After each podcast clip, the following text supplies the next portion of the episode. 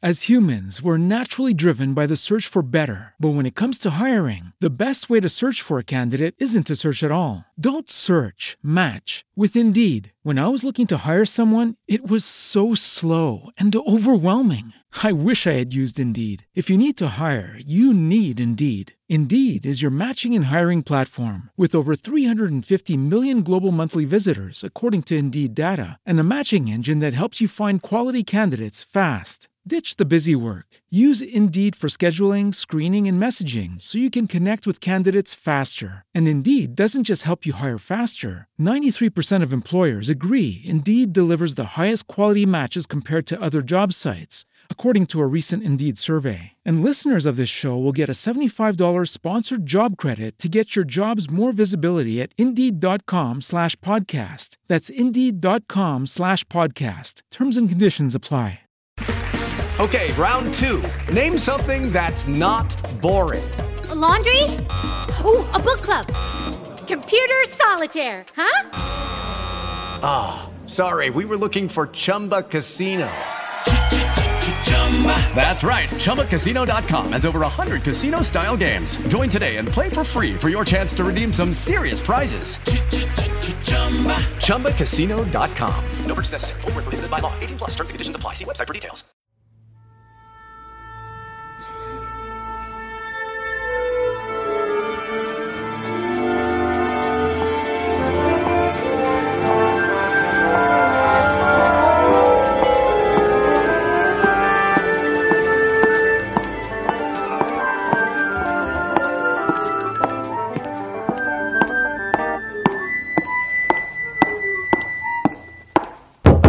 Five minutes, please. Welcome to Thank You Five. Thank you, Five. My name is Matt, And I'm David. and this is a podcast where we talk about musicals we like. And some we don't.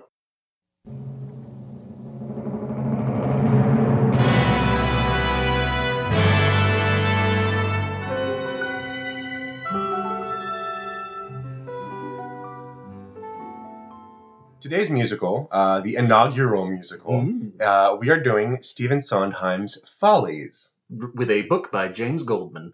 Follies is the story of a theater about to be demolished, and the former tenants of, of the theater, a uh, Follies uh, extravaganza, uh, come back together for a reunion just to say goodbye to the to the theater and also to relive some some moments from their youth.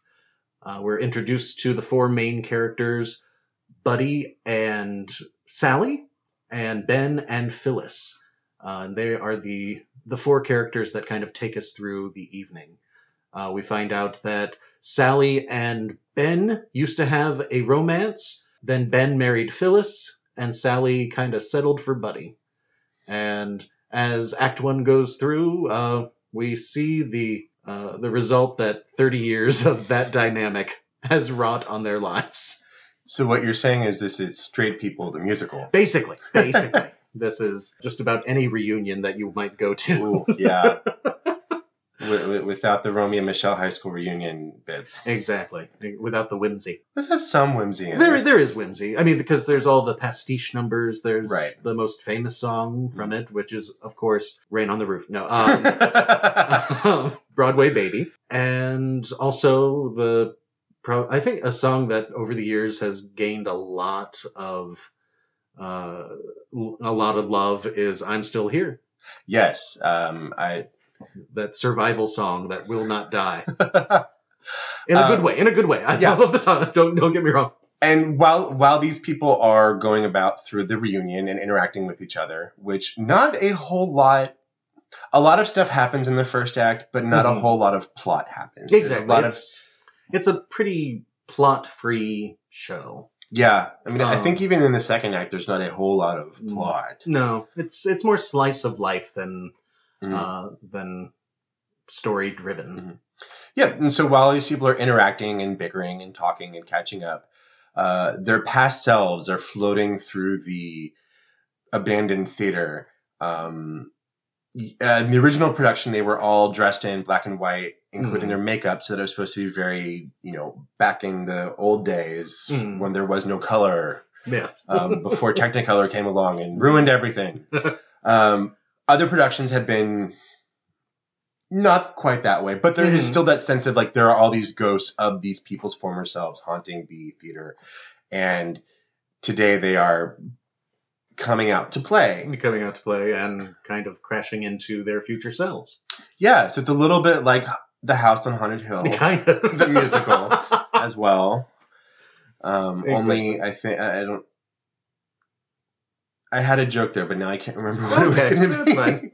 House on Haunted Hill, the musical, is, is, is a pretty good joke. Yeah, Um, coming to Broadway this next October. now, let me ask you how how did you first encounter the show Follies?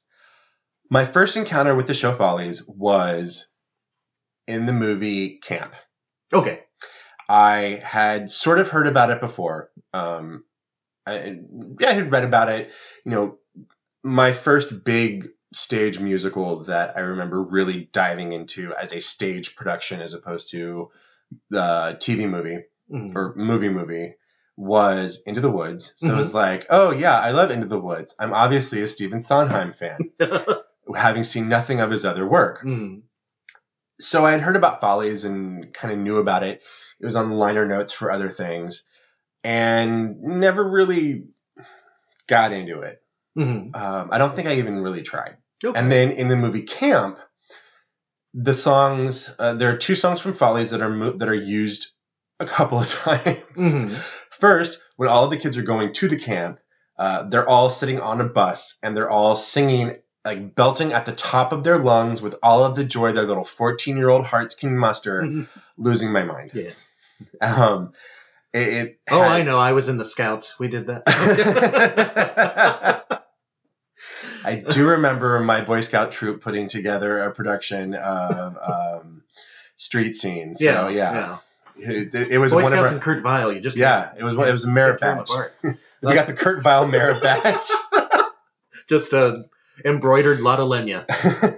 Uh, So all these kids are belting out, losing my mind as they're going. On. I think there's like there's one person, and it might be the straight boy who's sort of sitting there in there, surrounded by all of these screaming theater children. Is Mhm. like, what have I done? uh, uh, the other scene that they use a, a thing from Follies in is the first round of shows that they're doing at the camp, the Mhm. musical theater camp. Um, most of it's focusing on Turkey Lurkey Time from Promises, Promises, but interspersed with that is some avant-garde play that the, the three people are doing off on the side in a dumpster, and then Follies, which you only ever see this one girl singing "I'm Still Here," and she's wearing this gorgeous blue velvet cocktail or like lounge dress that goes down to the floor and trails, and it's kind of this cut between Turkey Lurkey Time and I'm Still Here, which whenever I hear Turkey Lurkey Time, which you know you hear on a regular basis, yeah, um, it it's my al- favorite Christmas Carol. Exactly, it always intercut with I'm Still Here, kind of the same way that in the uh, uh, with the the Barbra Streisand Broadway album Yes. um, Pretty Women goes right into Ladies Ladies, Who. Lunch. Yeah. Yeah. Well, that's actually funny that you bring that up because that's kind kind of how I got into Follies or first uh, encountered it because the uh, the walls in my parents' house were very thin, and I was right across the hall from my sister. We shared a wall, like my uh, one of my bedroom walls was her closet wall, basically. And she had bought Barbra Streisand's album, LP, of uh, the Broadway album, and played it loudly. And I could hear it. and I was like, oh, I like some of this music. So I bought my own copy of it uh, with my allowance. And I noticed that a lot of these uh, songs were by some guy named Stephen Sondheim. And so I, when I realized that there were things called cast albums, um, and that these songs were also on these cast albums. I started buying those cast albums, and I think Follies was either like the first or second one that didn't have a song on the Broadway album. Um, that was a Sondheim show that I bought the cast album of. Oh, that does that was not even English, uh, but you know what I mean. I do, Uh, yeah. okay. It- there was not a song on the Broadway album From Follies. from Follies, and it was the first album that you bought yes, yes. that that did not happen off. Exactly, exactly. But it's it's once I realized, oh, I like cast albums. I like I like Broadway musicals. Um, I think Follies was one of the first, and I was like 12, 13 years old, and thought I had this really deep connection with the older couples in Follies because I was precocious and just a little bit pretentious. Well, I think we all go through stuff like that. Yeah, I mean, yeah, I yeah. as a 15 year old, I was really, really associating with the people in Rent. yes, yeah, yeah, yeah. And not just, you know, oh, these songs are fun. No. I was a tortured artist, Bohemian living. bohemian, living in my parents' home and going to a prestigious private Catholic school, li- living on the edge. Suffering from AIDS, the diet candy. Oh, God. Uh, oh, uh, God. Unfortunate. Were you the one who was telling me? No, I think it? actually might. have- A friend of mine was recently talking about AIDS, the diet candy. Mhm. Oh, I remember the commercials. Yeah. like, clear as day from my childhood. Yeah, Um, And- yeah, they're just like little caramels, uh, cellophane wrapped caramels, and it's Oh. A Y D S. Oh, um, and that had to change when things. Yeah. yeah. So anyway, Okay. um, I did not see a production of it until the 2012 Mhm. Broadway cast, Yeah. uh, which I thought was okay, but it did not make an impression on me. The Oh, main it. thing that I think about it is that it felt very far away. Okay. Uh because I was it was in the Marquis, Yeah. which is a gigantic cavernous theater, Yeah. which is really great for some things. Mhm. This show it just put everybody at the other end of a tunnel, hmm and I also think that it ended up affecting how they had to do the direction because you have to just then turn everything out. Yeah. Nothing can be in and contained, hmm so it makes there's so much space. There's so much Yeah. space Yeah. um, which not so much didn't swallow everybody up, but there's an it lost a feeling of intimacy yeah. that The- I have since encountered with the show. Yeah, I think that was the first live production I've seen of it as well. And I just remember reading and seeing all the pictures from the original production in the Winter Garden Theater, which another big cavernous space. Um, but like seeing how they did the set, which uh, Mhm. in the original, which was very interesting, and things would like come on, or uh, you know, little bits of the the decrepit stage would you know come on and then go off, and you would just discover all the little nooks and crannies of the theater.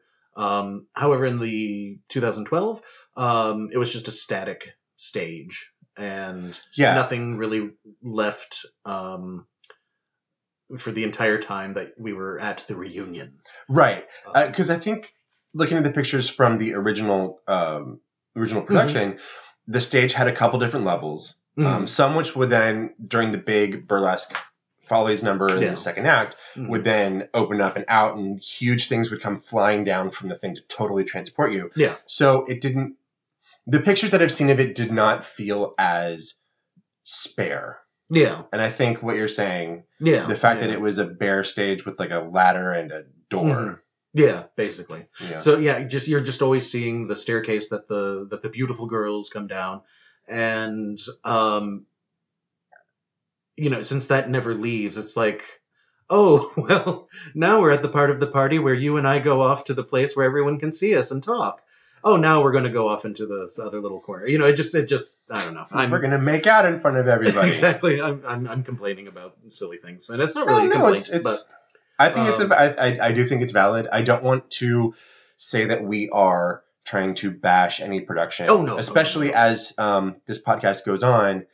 I think that there are definitely valid critiques. mm, I don't necessarily want to.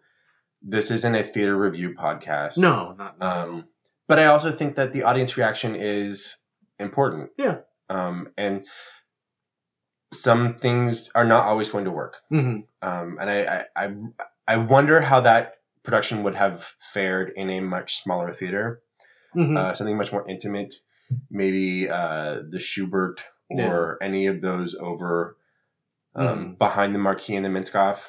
Yeah. just because it was it, was huge, it was modern, Mhm. um, and I love how all of those theaters have all of the carvings and the murals yes. and the stuff that really puts you into a different place. yeah. And Um, yeah, the Marquis doesn't really yeah. have that. And actually, they had lined the walls with like muslin and uh, uh, I don't know, just with with fabric to make it look like it had been mothballed. I, I guess would. At the Marquis, Yeah. dude, Okay. I think. I remember everything. I remember everything being black, but I also associate it with Thoroughly Modern Millie, which I don't remember the sides at all. Mhm. So right now in my brain, it seems like it just has dark walls, Okay. Mhm. but I could be wrong. Yeah, but I rem- I do remember when we the because I saw the 2012 uh, revival twice. Um, my now fiance and I. Um, the first time we were just sitting around uh, the apartment, and we're like, you know, it's Saturday. What uh, what do we what do you want to do today? And we're like, I don't know. Let's pull up uh, TKTS, see what's on. Oh, Follies is on. Do you want to go? And like literally like that we were just like, yeah, get a you know get a get a cab. Uh, so we got into a cab. We went to TKTS. We got really good seats. We got like uh like you know we were about like ten rows from the back in the orchestra. Um, and when the overture started, both he and I started to cry a little bit because it's a show that I had loved for 20 years and I never thought I would get to see it at on this scale. Like it had a huge orchestra, it had a huge cast, and in these days of uh, of economy that we see on Broadway, um, we just never thought it would it would happen. Um, right? Wasn't this around the same time that everything was becoming yeah, if- if John if- Doyle? Is that his Yes, name? Yeah, John Doyle. Yeah, where everybody's playing their own instruments. yeah, yeah. If the if the orchestra wasn't pared down to like eight instruments, then the uh, the actors were playing it. Yeah, Yeah. you know. Um. So you know, so it was just lovely, and there were moments like I almost started a standing ovation for Terri White's uh, "Who's That Woman." yeah. She was wonderful. Um. And I remember at the time there was a whole big thing about how, you know, a couple years before that, Terri White had been homeless. Yeah. And it was a big deal of, hey, mhm.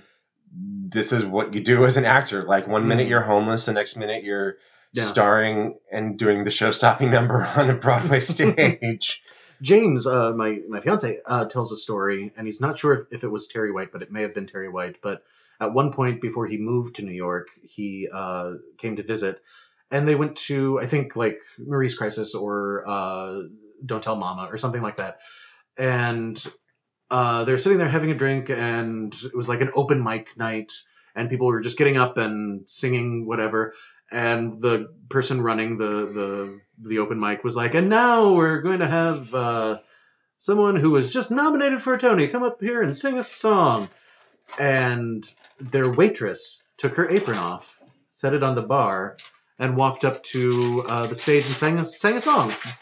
And you know, it just hit him. Uh, it was like, well, that's being an artist in New York. Is one day you might be starring in something. Oh,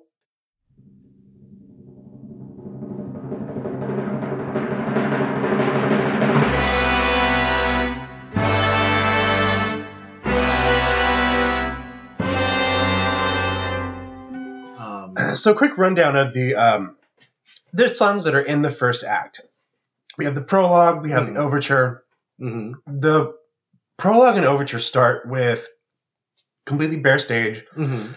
and the ghosts start moving in. And then as the band picks up more and more people come into the actual show. It- um, they'll uh the the modern day people kind of crash the ghosts party and um and arrive for the the reunion. And um yeah. So then it goes into beautiful girls. Yes which is sort of a reprise of what all these women used to do back in the day. The follies happened between between the great wars Yeah. as uh, Dimitri Weismann says. Yeah. And it's you're sort of ju- and beautiful girls was just kind of like the anthem That would be sung at every version of the of the follies where this particular tenor, Roscoe, would Mhm. come out and sing, you know, uh, hats off, here, here they come, those beautiful girls, as the gorgeous women descended the staircase and Right. men could gawk and marvel at them. Right. If you've seen the Whatever. Nazi play, the producers. yes. If you've seen the producers, Yes. you've seen this type of thing. Sorry. No, it's okay. I have brain farts a lot. So if you've seen the producers, you've seen the girls descending down the staircase. If you've seen Funny Girl, you've definitely seen Yeah. the girls coming down the staircase. the object of my affection number, whatever that's called. Uh, Is that what it is? or the, the- where she's the the bride. Yeah, yeah, yeah, yeah. That was one of those ones that I don't I don't remember anything else about that movie, but I remember as a kid I remember that scene Hmm. and I tried to memorize what all the brides say. like the summer bride is typified by stuff. yeah. Anyway, Okay. that type of thing. Yeah. Um, And so it's it, and it kind of sets the tone for the entire show because here's this man singing about these beautiful girls and these mature women are uh, are coming down the stairs wearing a sash of the year that they were they had joined the Follies or they Mhm. were featured in the Follies, and uh, so while you're hearing about these beautiful girls, you're seeing women who definitely aren't girls, right. Um, still beautiful, Mhm. not girls. Uh, the next song is "Don't Look at Me," which is Sally running into Ben, and she's very much. He's now a senator. Something like that, or former senator, or yeah, He's he's rich. Yeah, Yeah, he's rich. He has political power. yeah, Um Because Phyllis is often having to uh, host dinner parties for yes, old rich men. heads of state and such. Yeah, Right. Um, and Sally is the wife of a traveling salesman yes, who is also having an affair, and she regularly regularly calls up her sons and berates them for not loving her. basically, Mhm. yeah, yeah, Um, so Sally is very much like, "Don't look at me, Ben, because I'm still in love with a fantasy of you, Yeah. and I don't want you to see my crow's feet." basically, yeah, and and also I I remember hearing a story about when the 2012 revival happened and Bernadette Peters was cast as Sally. Actually, that was a couple years before at the Kennedy Center. Anyway, you know what I mean. Um, uh, when Bernadette Peters was cast as Sally, Sondheim kind of like wrote her a congratulatory note and said, "I think you'll be wonderful. It's a great part for you. By the way, she's crazy." Uh, and and and she definitely played it crazy. she And- did. and I appreciate it. I, I I loved how she did it. So Sally is supposed to be crazy. Yeah, not like crazy, but she's. I mean, in the story, she is. She has spent thirty years pining after this guy and Mhm. having this relationship in her in her head, and that's bound to affect her Yeah. uh, in some way, and you know, and also berating her children, berating her her Mhm. husband, uh, not appreciating what she had because she thinks that she deserves better. You Yeah. know, Well, Sally is the one character I have a hard time getting my head around in this show. Mhm. Um, Buddy, I can get my head around, even if I don't always like him. hmm Um, Phyllis, I definitely, I, I know where Phyllis is coming from. I know where she's going. Like, like Phyllis is there. And even Ben, I can kind of get. I get who he is. I get where he's coming from. Mm. Um, and I don't see. I haven't felt that there's a whole lot of changes in the different versions that I've listened to or seen. Mhm. But Sally, I feel, is so different, or can be so different depending upon who's playing her. Yeah. Like the original cast recording is she's very flighty. Yes. Like That's a great word for her. Yeah. Yeah, Um, very like 50s housewife. Mm. Um, or trying to be 50s housewife. Mhm. Bernadette Peters was almost unhinged. Almost. and not and it wasn't bad it was just no, no, no. it was just a very like manic Well, I mean, the the conversation I had with people, other people who didn't enjoy her performance as much as as I did, uh, it was like, you know, she she plays it so out there that losing my mind doesn't have the the punch. And my reaction was, yeah, we all know that she's crazy, but until she sings losing my mind, she doesn't know she's crazy. Mhm. That's where it sets in for her, and that's why I loved it because that's Mhm. where the drama was. That was yeah. you know her facing her reality, which is she's lost her damn mind. hmm I wonder how much of that is because well, that's Act Two. We'll get into Act Two later. sorry, sorry, sorry. Um. So yeah, I, I have I have a hard time wrapping my head around Sally just because again just because she's so different, and I don't I don't think I realize that Sondheim wrote her in a very specific way. I thought it was sort of a character actor take on top of it. Oh, okay. All right. Kind of in the I mean, same way. I, I actually I can't think of what type of character I would compare this to, but um, actually no, I can't think of a different type of character that I, com- that I would compare this to. Mhm. It, it's just that like she seems so different in the different versions that I've listened to and Yeah. heard, and I don't often hear that in musicals. Mhm. Um, it always seems like there is a type. Yeah. You are playing Jud for the rest of your life. Mhm. You are playing Millie until you hit 40. Mhm. You are playing Oliver until you hit 35. Yeah. Yeah. Um, But I mean, even just looking at the the the array of women that uh, have played Sally in productions that have recordings. So originally it was Dorothy Collins, uh, who was uh, she she was in movies in like the the Mhm. 40s and 50s, I believe. Then there was the concert in '84 with Barbara Cook. mhm. Former professional ingenue. Yes, basically, basically. And then she went away and she got a new body and uh, still had that voice. And uh, her uh, in Buddy's Eyes is probably probably my favorite Okay. recorded one ever. So, Which- so gorgeous. That's an interesting thing since that is not the first mothery type, or actually unhinged mother that she was playing That's true. because she was in the workshop version of, or it, was it Yeah. Well, the London production, the London workshop, I guess. I don't know if. Yeah, there were- there were definitely performances in it. Oh no, I was going to say that she was she played um, Mrs. White Yeah, in in the Carrie. in Carrie. At the at the Royal Shakespeare Company. Yeah. Yeah. So I don't know if that's a workshop, but yeah. So uh, another unchanged mother. and she decided not to come to Broadway with it because she was almost decapitated by a piece of scenery. Um, Yes, but that but that was actually after after Follies, uh, Oh, you're right. because that concert was like eighty four. I wanna thought say? Carrie was 81. Oh no no no! It was uh, I think it was after Drood. I think it was the first thing that Betty Buckley did after she left Drood. I think Okay. I may have my timeline mixed up, but I I think it was late eighties, Okay. Might have been like 87 then. something 87, 88, somewhere somewhere. Uh, that makes sense too. um, because I remember as a child going to our local Walgreens and going to the spinner rack with comic books, and next to it was the spinner rack with paperbacks, with mass market paperbacks, and I remember seeing a copy of uh, the Stephen King novel of Carrie, but with the Broadway logo on it. With the weird like thing and the yeah, and the with the wavy hair and the red tear. Yeah.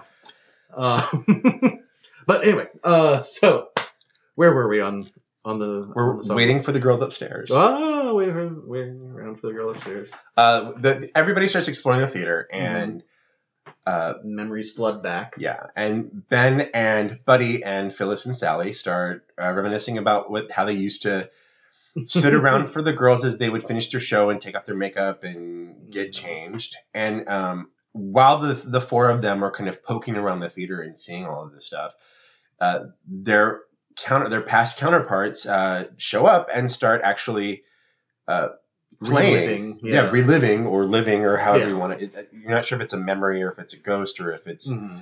um, a vision or whatever. Yeah. Um, and this is the point in time where they all start interacting too. Mm-hmm. Uh, beforehand, it's just been sort of ghost walking through the theater, Yeah. but now you actually start seeing Phyllis and Yeah. Ben and Buddy and Sally actually interact with their ghosts. With their younger selves. Yeah. Mhm.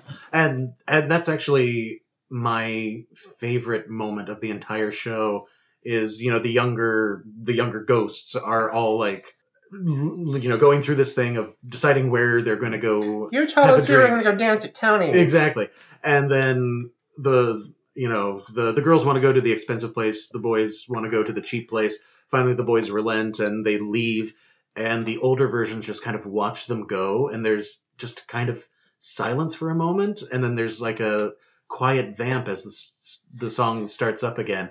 And for me, that's where the show lives. It's the reaction, the different reaction on each of the faces of the of the main four as they watch their younger selves. Hmm. It's it's it's you know and that gets echoed throughout the show Yeah. because like Phyllis talks about you know she looks in her scrapbook and she's you know 1941 was a million years ago Yeah. like I look at old pictures of myself and I'm like who the hell is that Yeah. somebody else is in my book mhm. um, whereas you know Sally is so worried about having gained weight and Mhm. having is no longer being young and beautiful yeah um, and you don't really see that much.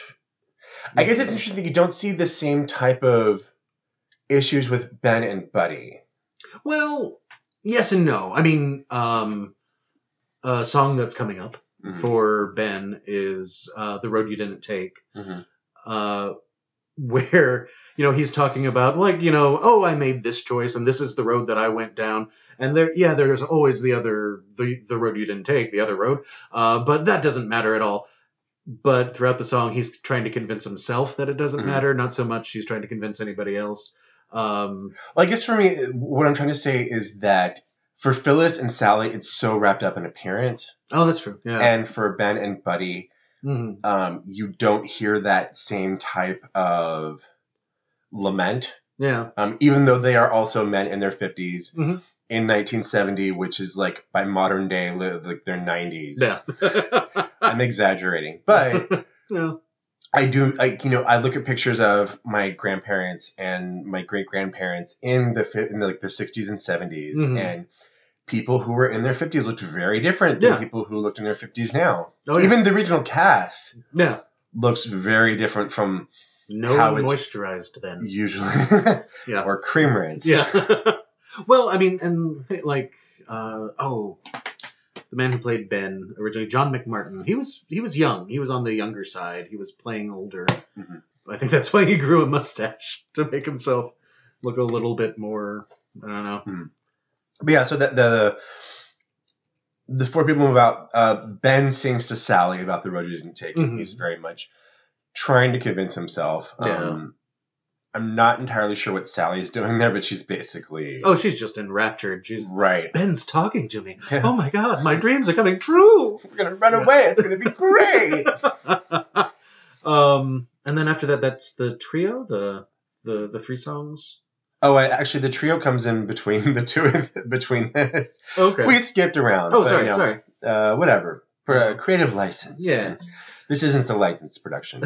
Um, But before the road you didn't take is the big montage. Yes. Um, various people come out to reprise their uh, Follies numbers. yeah. Um, and then after the each individual group sings, Mhm. there's one big smash together where they all just come out and sing together cacophonously because these songs don't really match up. Not at all. Um, Um, the first being this cutesy wootsy duet called Rain on the Roof, yeah. uh, which is actually a little dirtier than you'd expect. Yeah. It's kind of a, it's kind of the um, baby it's cold outside kind of uh, uh, song of the of the But show. without like the well, yeah, without the potential the Bill Cosbyness of it. Yeah. Yeah. Yeah.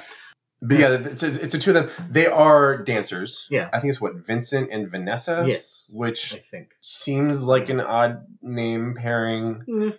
something out of a Nickelodeon show.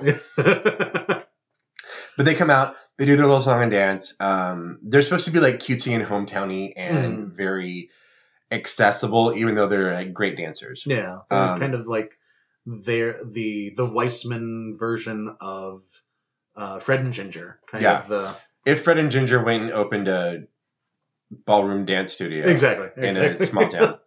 Uh, then Fifi O'Hara? No, that's, that's a drag queen. I think you're thinking of the the woman who originally played oh, you're right. You're Fifi right. D'Orsay. Um, Um, but it's uh, Solange oh yeah, Solange Lafette. Lafitte. Yeah, and she's now a perfumerie. And uh, sorry, I Yeah. will not try an accent again. She sings a Uh, song about Paris, Yeah, and it sounds exactly like you'd expect. Exactly. Mm-hmm. Um, and then out comes the little firecracker that could, uh, Hattie, Hattie Walker. I don't Uh, remember her last name. okay. Yeah. Hattie, and she sings Broadway Baby and brings the house down. Yeah. It, it's, it's, it was not originally thought to be the showstopper, Yeah. but um, what, Yeah. Ethel Shutta? Shutta. Yeah. Ethel Shutta just blew it out of the Yeah. water. Yeah. Uh, to the point where they had to switch it because originally it was supposed to be that um, oh, uh, Ah Paris was the one oh yeah. uh, that ended the trio, Uh, Paris. Yeah. but Ethel yeah. blew that Yeah. thing up. She was she was amazing. There's still Yeah. some video that you can find on YouTube of her. Uh, they kind of like play the video and then uh, layer in the song on top of it. And Okay. oh, she, I wish I could have seen her live. She was so Yeah. so amazing.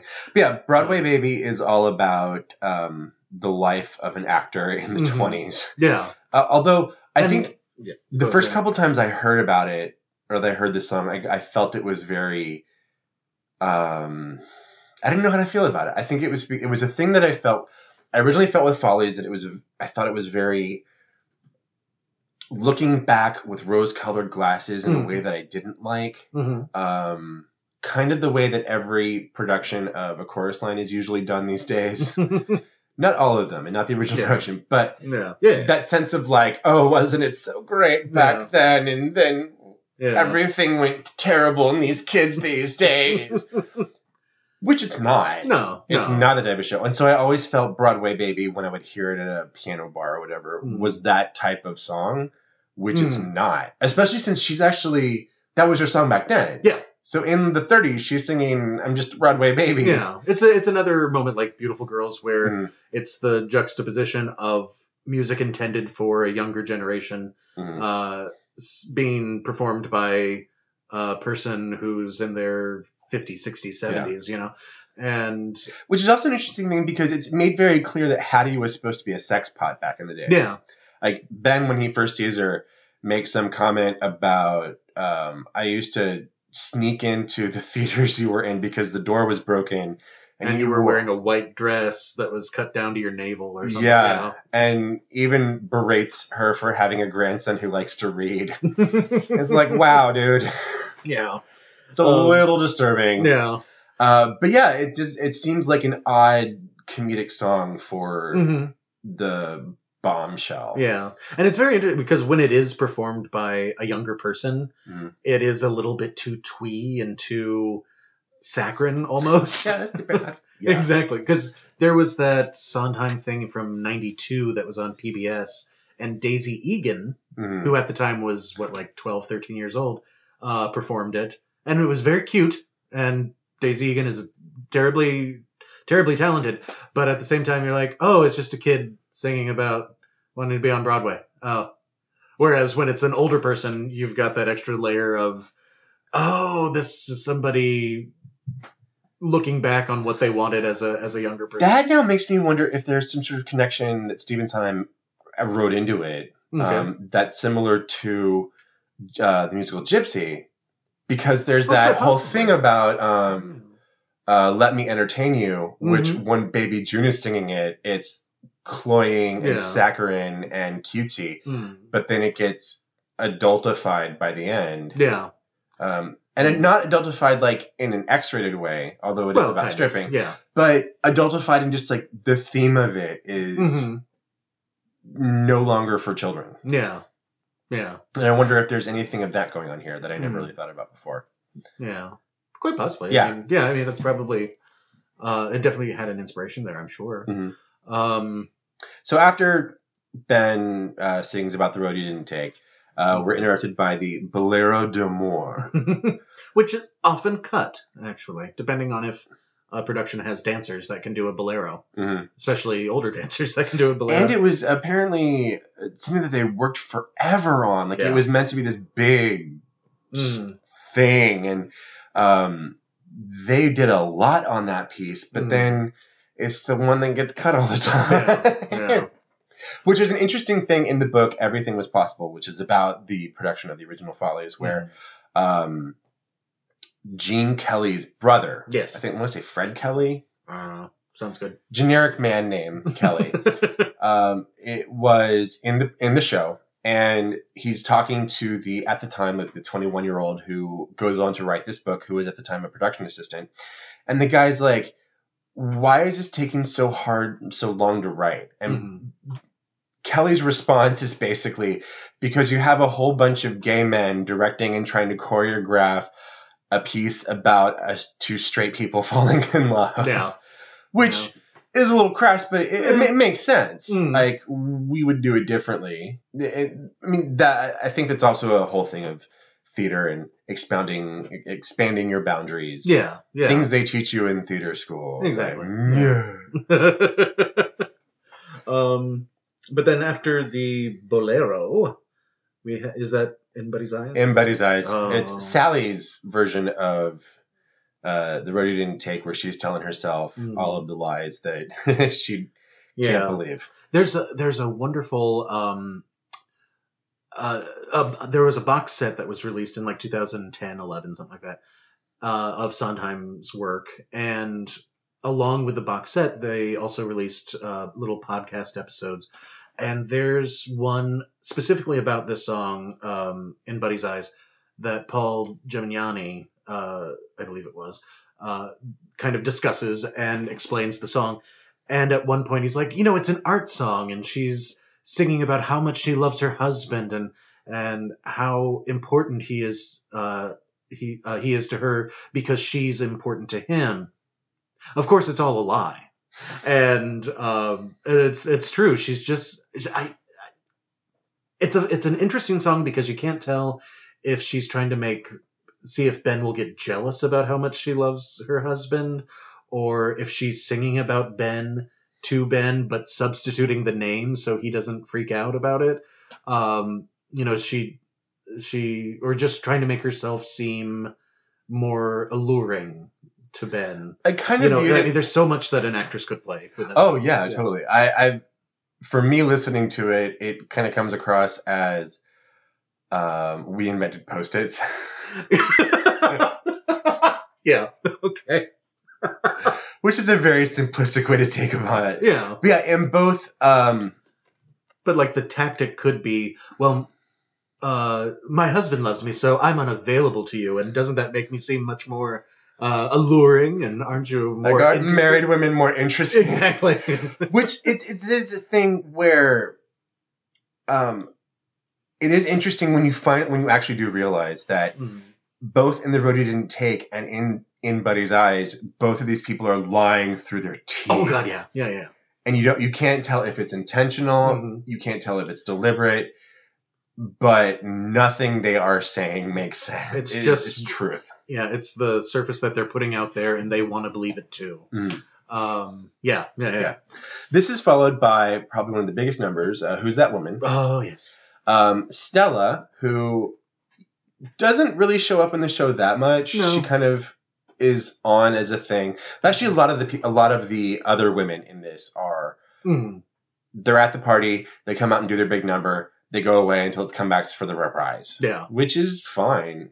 Um, I think it's a kind of interesting conceit, especially since it seems like then the show is built around recreating a Follies Yeah. in that you know somebody comes out and does a piece and goes away another person comes out and does Mhm. that so that i guess Yeah. like the, the, the central structure of the show is a follies even if it is not a actual follies Mhm. Yeah. i'm sure that makes sense to somebody um, but uh, who's that woman is was originally the number that they all did back in the 20s Mhm. and they're all wearing these dresses that are supposed to have mirror aspects and yeah. there's even lines about who's that woman in the mirror Mhm. Um, It's the big tap number. Yeah, and then- the follies. Yeah. Yeah.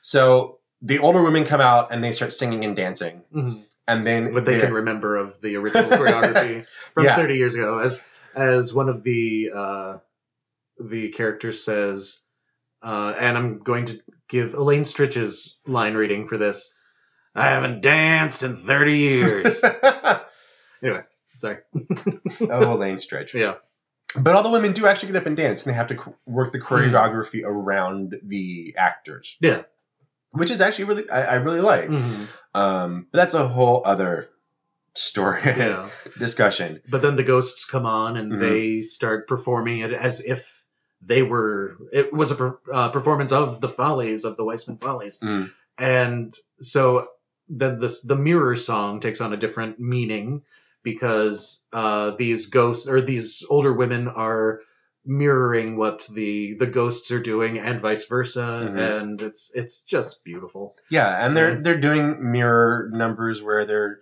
you know, this person's facing to the left and Yeah. it goes counterpointed facing to the right or upstage downstage. And it's Mhm. it's it's fascinating. Yeah, I've, It's- I've seen it staged so many different ways where they're either performing it side by side, or Mm. or like you said, some are uh, like one group is facing upstage while the other one is facing downstage. Um, you know, the, anything anything uh, Mhm. could could work. I think originally in the book it says when the original idea of it was to show that there were some of the girls that uh, had passed away before the reunion. Mm. So there were going to be moments where, uh, you know, the line of dancers would be doing, uh, doing an action like now it's your turn to kick the leg, now your turn to kick the leg, now you're down the line, but then there would be gaps, Mm. um, which is a great idea, but they could never get it to work. oh, And I don't think anybody's ever tried because if Michael Bennett and yeah. Hal Prince couldn't get it to work, then Well, I also think to. that that requires a fairly big chorus or a bigger chorus than you Yeah. already have yeah, set up. And I mean, it's yeah, it, it's it's a basic tap number. It's it's one of the it's one of the moments of just fun, frivolous uh, entertainment. which you show. don't often see in a Sondheim piece. Yeah, but uh, uh, but it still is twinged with that. Oh look, they're older now. kind of, kind, Well, they're also singing about being lonely in love yeah while they're yeah, tap dancing. exactly. um, And then after that, uh, Carlotta comes out and does her powerhouse because if you needed to be more about lonely in love, then you have the the um the s- like survival song. the, the survival song of like this war torn actor. Yeah. and that's the interesting part is because like all the references uh, throughout the song, and there's many references. Um, you, uh, they're all 41 and earlier.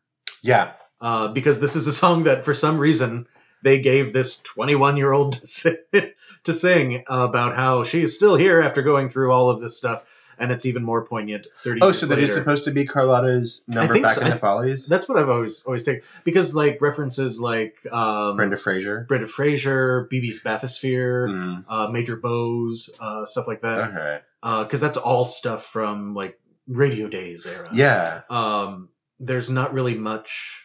I guess you could take the you know I've been through Reno, I've been through Beverly Hills. Mm. Uh, that could have happened later, or But I mean, that both. could have been her as a young woman singing Yeah. that, and then it just means more Mm, uh, to the to the older woman because she has been through mm. Beverly Hills. She has been through pills. She has, you know. I guess I, I guess the times I've, the few times I've seen it and listened to it, I always Mhm. kind of figured it was one of the numbers that the present day person is actually singing Mhm. without it being a Follies pastiche. Okay. Um, which that's not to say that that is the right way to think of that. yeah. Um, but that definitely does a different to give a different spin. Yeah. Um, And Although- oh, sorry. some of this might be just because of the fact that this number was originally this was a number that was given to Carlotta because she was being played by Yvonne De Carlo, Yeah. who was uh, the original Mama Munster. Yeah. Yeah. Um, and they wanted like a big number for her. hmm Originally, it was a song called uh, "Can That Boy Foxtrot," and it was a cute song, uh, but it was kind of a one joke song. It was, you know, her talking about this, uh, you know, as if she were a college girl, and um, she was the the queen of this prom, and uh, she's looking for a boy to dance with, and so she starts singing about this boy that she knows, and all this stuff is like he's ugly and he's uh, uncoordinated, uh, and you know, at one point she even says he can't dance, but oh, can he f- foxtrot? So, Which that makes yeah. more sense as a Follies pastiche. yeah, yeah, yeah. Um, But yeah, I think it just it left everyone kind of wanting. Is like that's what you're going to give the the recognized name mhm, mhm. uh, to do is just this jokey song. which makes me wonder if if, if I mean, it's a great song. Don't get Yeah. me wrong. So I wonder if if I'm still here is they weren't sure if it's supposed to be a past song or a present song. I don't know. I'm still holding to the idea that th- that uh, Carlotta, as a Mhm. as a younger woman, was this big brassy belter, Mm-hmm. and they wanted to give her a big brassy belting song uh, in the Follies. Uh, So she's like a young Ethel Merman Yeah. type Yeah, yeah, who's gonna like think about being in abroad. Yeah, yeah, Yeah. And I mean, and there's even like the the little monologue that she gives before about how, you know, uh, or well, I had a song in the Follies once, but they cut the goddamn thing in Philadelphia, and you know how it was uh, a sad song, but she kept getting laughs, and uh, so she like went out and tried to make it even sadder, and everyone in the house just fell apart. Um, but but then they cut it, and uh, you know what you gonna do? Cue music. Um, uh, but I think there's even like there's even some uh, productions now that I think about it where they've tweaked the book a bit to say uh, they cut my song, so I swear I swore I was going to sing it on this stage at some point, and here we go. You know, so but I don't know. I mean, it could also be like, but now, but because Carlotta is a star, she's a movie Mhm. star, so she at this point in what a movie star meant was she probably also had a show in Vegas that ran for a while. yeah. So maybe there is definitely a take of saying, "Oh, this is a song that I did in Vegas." You Mhm. know, this is one of my one of my show-stopping numbers. Mhm. Then we have Ben and Sally again. Uh, Yes. Too many mornings. Yes. Oh. Which is that's the one where they kiss, right? Yeah. Yeah. I don't remember this song to be honest. Oh, really? I'm sure if I listened to it, I would Yeah. remember it, but it's not one that like almost all these I can think that's the melody of that song. This one I Yeah. couldn't tell you. Well, this song is interesting um, because just to listen to it, it's a beautiful love song. You know, Ben is saying, you know, uh, you know, there was too many mornings that I didn't wake up to see you, basically. Mhm. And if you just listen to it, it's gorgeous. if you actually think about the story going in, Ben is just seducing Sally because he needs to seduce someone. He needs to feel important to somebody, you know. He Mhm. needs to uh, show that he still can, that he still Yeah. he's still got it, you know. Well, yeah, he's been shown to be a philanderer. Oh, yeah, yeah, yeah. By this point in time. Uh, and he'll sleep with anyone that gives him the attention. And Sally, of course, is taking it as, oh, this means that he loves me. Mhm. And Is this when we find out that the two of them had been together and continuing to be together in the past? no, actually, that's a little snippet of dialogue inside uh, in Buddy's eyes, Okay. uh, where there's the interaction between the the young ghosts Mhm. of Sally and Ben, where she says, "You can't, uh, you fool around with me and give a ring to her," you know. Yeah. But too many mornings, they sing it to each other. Sally's talking about how, you know, I should have worn green. Oh, I wore green the last time, the time I was happy.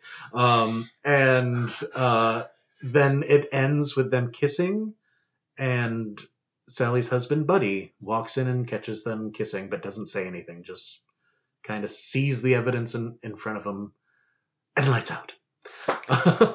So that's the end of Act One. That's the end of Act One. Hmm Uh, also, there's there's another song that used to be an intro to Too Many Mornings that was cut just because it's unnecessary, but it's still really kind of lovely. It's called Pleasant Little Kingdoms, um, and so Ben is talking about how you know talking about his life and it's a pleasant little kingdom full of pleasant little things full of scintillating dinners with neighboring kings um, That sounds. Yeah, but I mean, I, I love it because I, I like the the music and Mhm. and how it kind of melts into Too Many Mornings. And I also love it because it's childish. They're talking about their lives as fairy tales, Mhm. and I mean that's just kind of what at the point in their lives they're both kind of being childish about. Yeah. it. Well, he's doesn't- been yeah he's been shown that he's he's very childish in the Mhm. fact that he doesn't know how to basically live his life. Exactly. And he's been cheating on his wife for forever. and Sally is so fanciful Oh, that yeah. you know a, a fairy tale kind of suits her. You know. Yeah. Well, I mean, in, in what was it? In Buddy's eyes, I'm young and beautiful. Yeah. It's- Still the princess, still Yeah. the prize. Yeah. Oh yeah, like when she says I'm still the princess, it feels very much like, oh honey, Yeah. oh honey. Mm, yeah. Like, it's time to put away the pink dress. exactly. Yeah. Um, so this is the end of Act One. Yes. Uh, we are going to break for intermission, and and be back on our next episode. where we uh, finish up the show and discuss Act Two of Stephen Sondheim's Follies. So we'll be back uh, in five. Thank you, Five. Thank you, Five. Thank you for listening to Thank You Five. If you like what you heard today, please make sure to subscribe, leave a positive review, and make sure you leave us a positive rating on whichever podcast catcher you caught us on. Music by James Higgins. Cover artwork by Elizabeth Brozek.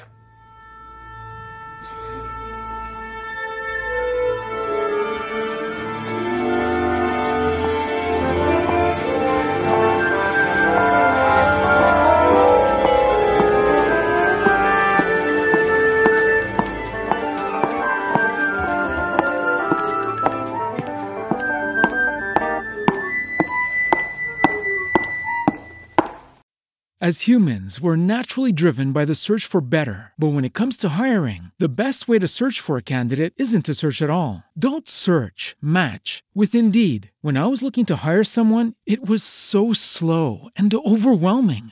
I wish I had used Indeed. If you need to hire, you need Indeed. Indeed is your matching and hiring platform with over 350 million global monthly visitors, according to Indeed data, and a matching engine that helps you find quality candidates fast. Ditch the busy work. Use Indeed for scheduling, screening, and messaging so you can connect with candidates faster. And Indeed doesn't just help you hire faster. 93% of employers agree Indeed delivers the highest quality matches compared to other job sites, according to a recent Indeed survey. And listeners of this show will get a $75 sponsored job credit to get your jobs more visibility at Indeed.com slash podcast. That's Indeed.com slash podcast. Terms and conditions apply. Lucky Land Casino asking people what's the weirdest place you've gotten lucky? Lucky? In line at the deli, I guess? Aha, in my dentist's office. More than once, actually. Do I have to say? Yes, you do. In the car before my kids' PTA meeting. Really? Yes. Excuse me, what's the weirdest place you've gotten lucky? I never win and tell. Well, there you have it. You can get lucky anywhere playing at LuckyLandSlots.com. Play for free right now. Are you feeling lucky? No purchase necessary. Void where prohibited by law. 18 plus. Terms and conditions apply. See website for details.